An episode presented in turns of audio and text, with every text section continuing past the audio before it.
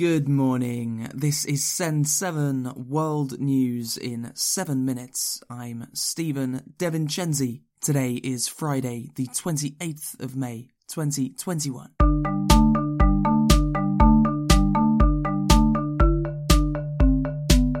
Starting in Europe today, in the United Kingdom, Prime Minister Boris Johnson has denied that tens of thousands of people died because of a failure to act against COVID nineteen. On Wednesday, Johnson's former chief advisor, Dominic Cummings, said that the government's inaction and incompetence had led to deaths. Visiting a hospital yesterday, Johnson denied this. Prime Minister, did tens of thousands of people die who need not have died because of your action or inaction? No, I don't think so, but uh, of course this has been an incredibly difficult series of, uh, of decisions, none of which uh, we've taken lightly, and you, you've got to recognise, I, and I hope people do understand this, that when you go into a, a lockdown, it's a, a very, very uh, painful, a traumatic thing for, uh, for people, for people's mental health, for uh, their lives their, uh, and their livelihoods, and of course you've got to set that against the the horrors of the of the pandemic and uh, of COVID. In Spain, three men have been jailed for assisting the twenty seventeen terror attacks in Barcelona. The three Islamist extremists were given between eight and fifty-three years in prison for helping Moroccan Yunus Abu Yaqub drive a van into civilians in Barcelona, and for planning bomb attacks.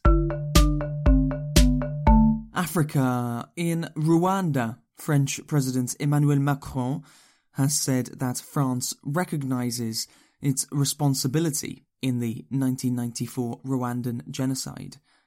Speaking yesterday at the Kigali Genocide Memorial in Rwanda, Macron said that France was not an accomplice to the genocide.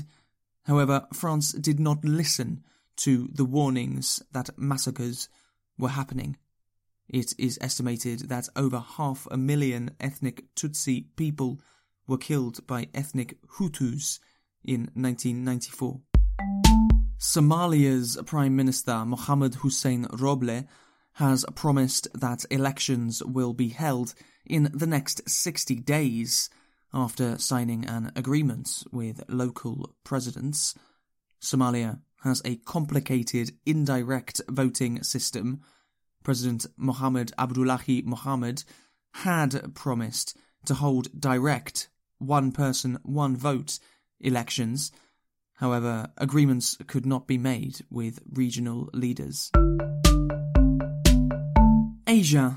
Azerbaijan has captured six Armenian soldiers, Kadija Tahir reports. In Azerbaijan, six Armenian soldiers have been captured, according to the defense ministries of both countries.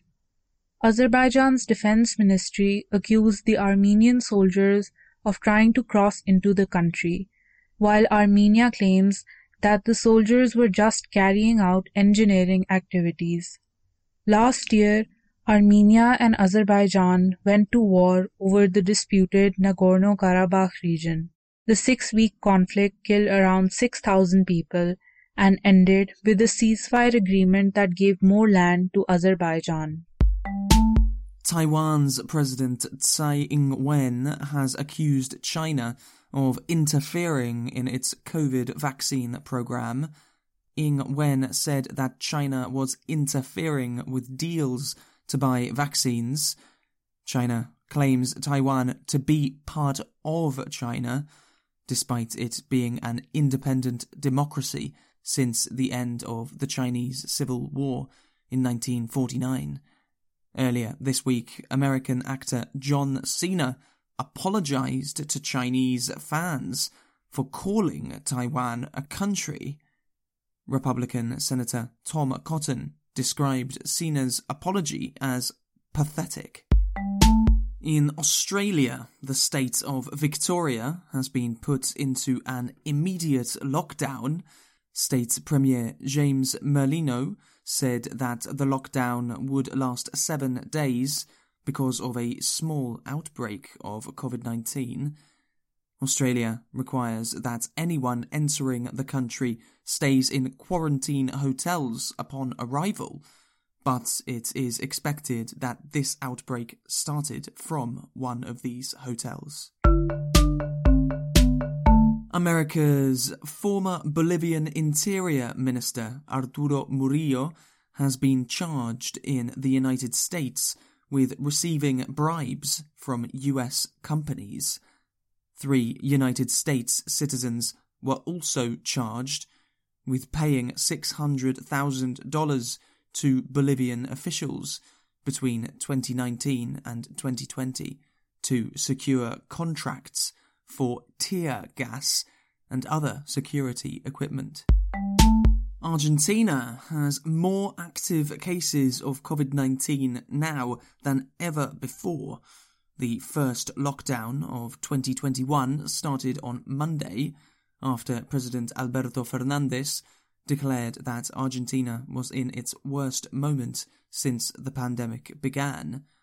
Healthcare workers have asked the public to follow restrictions. Last week, we reported on this podcast that beef exports had been temporarily banned in order to help slow the rate of inflation. One Send seven listener in Argentina, Adriana, has said that despite the ban on exporting beef, prices had increased anyway.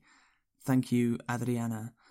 And in the United States, the television series Friends released a reunion episode yesterday, despite the series producing its last episode in two thousand four.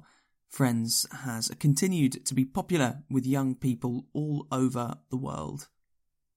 That's your world news for this week. Send your comments on any story by email to podcast at send seven dot org, or send us a voice message to appear on the podcast at send seven dot org, where you can also find transcripts and more. I'm Stephen Devincenzi. Have a great weekend, and I will see you on Monday.